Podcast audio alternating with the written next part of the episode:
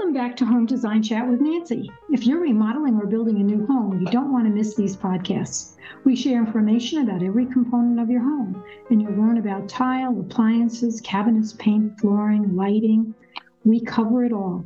Well, today is September 21st, and if you are a regular listener, you probably haven't heard me say the date in a while because it was suggested that I go by episode and season. Well, I totally messed that up, never kept the numbers straight for the episodes. And so it was suggested by Chris, and everybody knows Chris, he's my IT guy, that I better go back to the date. It sounds better because I can also talk about what's coming up date-wise. So today is September 21st, and Halloween is right around the corner, and before you know it, it's going to be Thanksgiving and Christmas. Well, that being said, I wanted to talk about remodeling, because if you're planning on remodeling your kitchen, your bathroom, adding a room, changing the floors, it's not a good time. First of all, nothing's ever going to really happen quickly before the holidays. So I always suggest to people to start after the new year. So you have October, November, December. This is a good time to plan what you want to do. The first thing I would suggest is plan on what you want to remodel and what your dream is. What is it going to look like? Now, if it's a kitchen or bathroom, I definitely suggest that you get a professional to help you with the design. That's the first thing you have to do. Second thing is, once you have a good design, you're comfortable with it, you should be looking at appliances. So here's the bad news. We're still having problems with delivery, the supply chain, and everything else. It hasn't gotten any better. Matter of fact, from my own experience, I started remodeling a kitchen, family room, 2 bathrooms, January 2022, and we're still not done. We're still waiting for tile. Thank goodness we got everything else, but there's one particular tile that we're having a hard time getting. So even though I do this all the time, you never know what the lead time is going to be. So don't count on a specific date to start your project. You need the appliances. Now, you could order the appliances, put your deposit down, get somewhat of a delivery date, and then get the specs. So then that goes with your design. So then you can work on getting a price for the cabinets. But there again, cabinet companies have a long lead time. There's problems getting certain parts and pieces for the design. So this is not going to happen overnight, unfortunately. So the first thing you should do, like I said, get your designer, and then start working on your plan. Then start working on your finishes, and then look for the general contractor. Now, here again, contractor has a long lead time because the good ones are busy. And again, they're taking longer to complete a job than they used to. But I would suggest, and I've said this many times, don't forget to find 2 or 3 contractors and interview them. The best thing you want to do is get referrals from them, make sure they're not the relatives, and talk to the people, see how happy they were with the contractor, find out if there were any problems, did he solve the problems? And I'll tell you right now, there's no remodeling that goes on without problems. But when there's a solution, when your general contractor jumps to that situation and gets the solution so that you're happy, then that's a good contractor. The ones that drag their feet, they don't take care of customer service, or they do things without telling you, or there are charges without you knowing about them, those are the ones you want to walk away from. So getting the contractor, getting comfortable with him, and then having him give you a start date, and then lock in that start date if you're comfortable. That's the thing you want to do immediately. You can do it before the holidays, but they're probably going to put you off, and they're going to say, we're too busy, call us back after the new year, and we'll figure out what our schedule is. Well, while we're talking about schedules, let's talk about Monogram appliances. I love Monogram appliances. They are one of the best on the market, and I'm not going to say that you're going to get them immediately. So we've already talked about the supply chain. Matter of fact, I had my rep from Monogram doing a podcast, and the first thing he said was, and this was several months ago, don't take it out on your salesperson. Nobody can hurry along the supply chain. It's not under our control. But you ordering what you need as soon as possible will solve a lot of your problems. Don't think that you're going to say, oh, I think I'm going to add a warming drawer.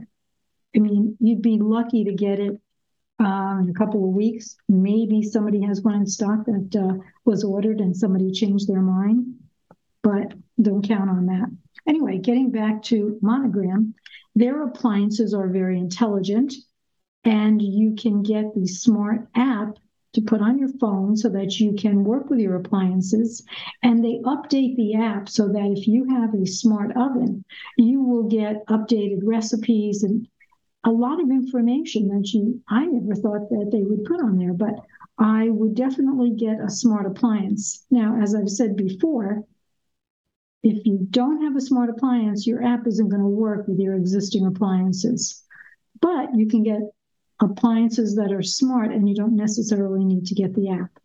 But I would suggest that you go to monogram.com to learn more about their appliances, or you can visit a local showroom, and I suggest that you talk to a knowledgeable salesperson. Ask him all the questions. He should be asking you how you cook, what you'd like to see in the appliances, and then show them to you. And a lot of times they are working appliances, so you'll be able to see how they work and if you're comfortable with them. So monogram.com is their website, and that's where you can go look at their appliances and get some heads up before you go look at the showroom. Okay, let's get back to designing. I want to talk about open floor plans. Now, this is something near and dear to my heart because I love open floor plans. I started doing them probably 25 years ago. It was new back then, and it involves working with a contractor, finding out which walls are load-bearing and what's going to make the room or the space cohesive with your lifestyle. But definitely, it's all pros on open floor plans. Unless you live in a little bungalow, unless it's not going to work if you knock down walls, because let's face it, you need some walls to put your appliances on and your cabinets. But as far as open floor plans go for kitchens, I just read an article where they interviewed several high-end designers from around the world, and they all had the same comments. They said that, and I agree with them, that having separate rooms kind of closes in the communication, but if you have an open floor plan, then it's going to encourage the socialization. So we all know that people like to cook when they have company and everybody joins in. And, if your kitchen is small, that's a good time to remove a wall so that it's accessible. And I've heard this a million times, everybody ends up in the kitchen. The kitchen is the heart of the home. And it's true. It's really true. We all like to interact with people as we're working in the kitchen. So a lot of people say, well, I don't want anybody in my kitchen. I want it to be on my own. And that's possibly because your kitchen looks too much like a kitchen. If you are looking for something that would work real well with, say, your openness, your family room, dining area, you could try working with a designer who is knowledgeable about contemporary looks, where they can design the kitchen where it doesn't look like a kitchen. And you're probably saying, what kitchen doesn't look like a kitchen? But think about it. If your cabinets are plain slab wood where there's no recess. It doesn't look like a shaker. And it's wood, typically, or a color, white, gray. And then your appliances, your tall appliances would be refrigerators and ovens. Now, the manufacturers of the appliance have really worked with the designers, and so the refrigerators are able to be integrated into the cabinet so that you can't even find them. You might say, well, how am I going to find the refrigerator? Well, there's a handle. The ovens are a little bit different. You can't put anything in front of them if you want to have them not stand out so that the kitchen really looks like a storage area, say in a family room. You can always put the ovens below the countertop on, say, an island. But typically, everybody's liking this idea because it doesn't look like your grandmother's kitchen from years ago. I do like that idea. So again, another definite advantage of the open kitchen is so that you can multitask. Your kids can be doing homework very nearby, and you can keep track of what they're doing, especially if they're on a computer or if they need help. And you can also be watching TV while you're cooking and working in the kitchen. You can catch up on the news or a movie or a recipe.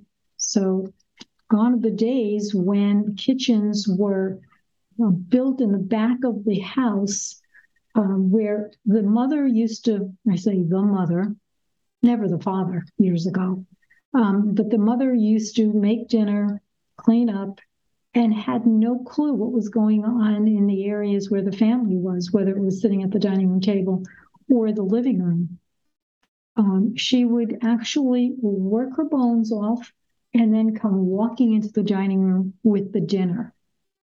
And that happened in my house. We had a kitchen that was sort of sequestered, tall wall separating the dining area. And of course, it was open to the family room because these particular houses had a kitchen family room. Not a lot of houses back east did that. But as you know, I live in Arizona. And 40 years ago, the family room kitchen was really one big room, but they kept the dining room separate. So I knocked down the wall, so I have a huge great room. And that made me feel more comfortable when I had company and they're sitting at the dining room table. And I felt like I was in a room all by myself. So I had no idea what they were talking about. Or if somebody needed my help, I'd have to come around the wall to the dining room and say, hey, is there anybody that is willing to help me do whatever? So I do like the idea of opening the space. And of course, when you have an open kitchen, you have to remove the walls. Now, that's really important. If you're working with a general contractor, they have to make sure that there's no load-bearing walls that you're going to remove. That's why I always suggest work with a professional. I know some people, do-it-yourselfers, who are experienced. They'd be able to tell what would happen if they had a load-bearing wall. You can't remove it. You actually can if you put a glulam beam in the attic part. Sometimes it has to be lower than the ceiling, and maybe if you wrap it with drywall, you can use it as part of the design. But as I always say, don't try this at home by yourself. You definitely need to work with the proper people. So open floor plans, I love them. But I can't say that there is no negative side to an open floor plan.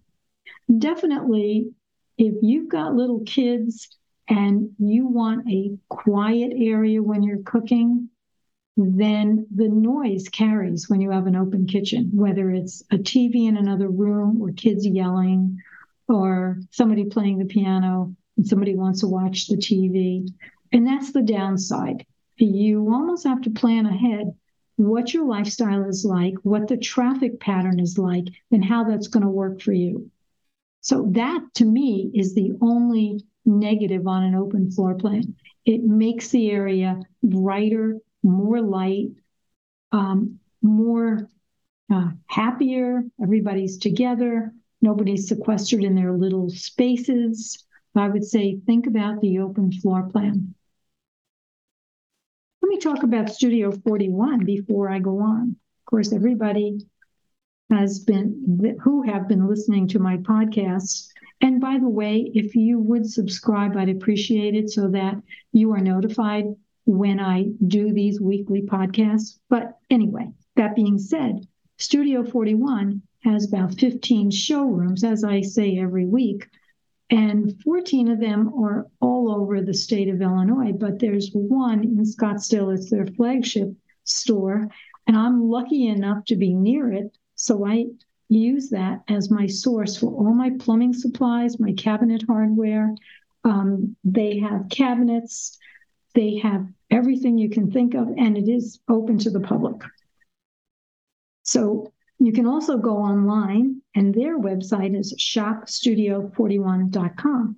Now, again, I will mention that their selection of hardware is the largest I have ever seen. So it would be worth it to either call them, and if you find something that you like, you can call Shop Online, and they can send it to you. Or if you live near someplace in Illinois where you can go visit their showroom, you'll be amazed, and definitely you'll be impressed. They have everything.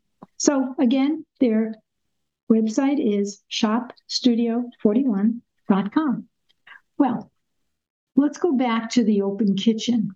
Like I said, I do surgery on just about every kitchen that I remodel. And I've always gone back to the client and asked it how it's working for them. Would they change anything? And the answer is, I love it. This is great. I would not change anything. And that's part of using a professional kitchen designer when you do your project. You never want to do anything piecemeal. So working with a professional, she will or I will show you the plan, suggestions, and you're free to make comments, and that's why we call it redlining the plan. So be open with that. But I just want to mention that a couple of years ago, I wrote a blog about the open kitchen, and I mentioned all of the pros and cons that I said before. Basically, there's a lot more pros than a con. And I did get a comment from somebody, unfortunately. And this person was just constantly whining about the open kitchen, how it's horrible, it's not working. People should really stay in their little cubbyhole when they're cooking. It covers the mess. Well, actually, let me just say that when you remodel your kitchen, no matter how messy it is, it looks great, because it's a new, brand new space, and you've got the best of everything. So why shouldn't it look good? And, if you're trying to hide the mess, why bother?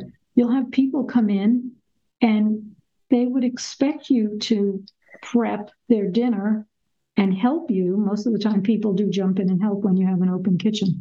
So anyway, this person disagreed with me, and then I found out that he actually disagreed because he lived in a very small apartment in New York.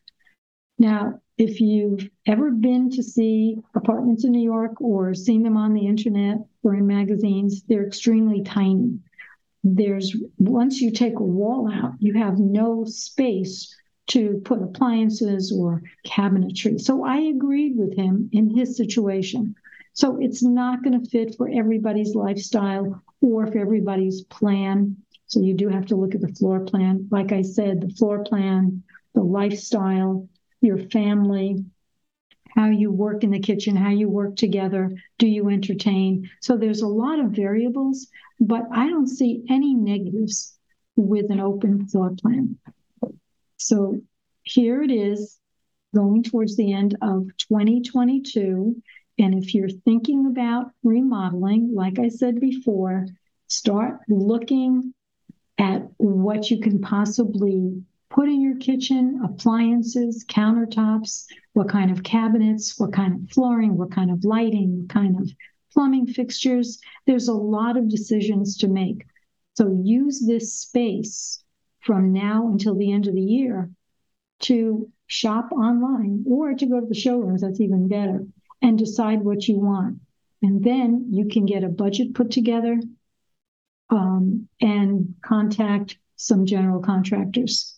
I hope this helps you because it's not that easy to remodel a kitchen. There's a lot of decisions to be made, and you don't ever want to make a mistake halfway through. Go, why did we do that? We should have put the refrigerator on the other side of the kitchen. You can't do that. Well, you can, but it's going to cost you a fortune.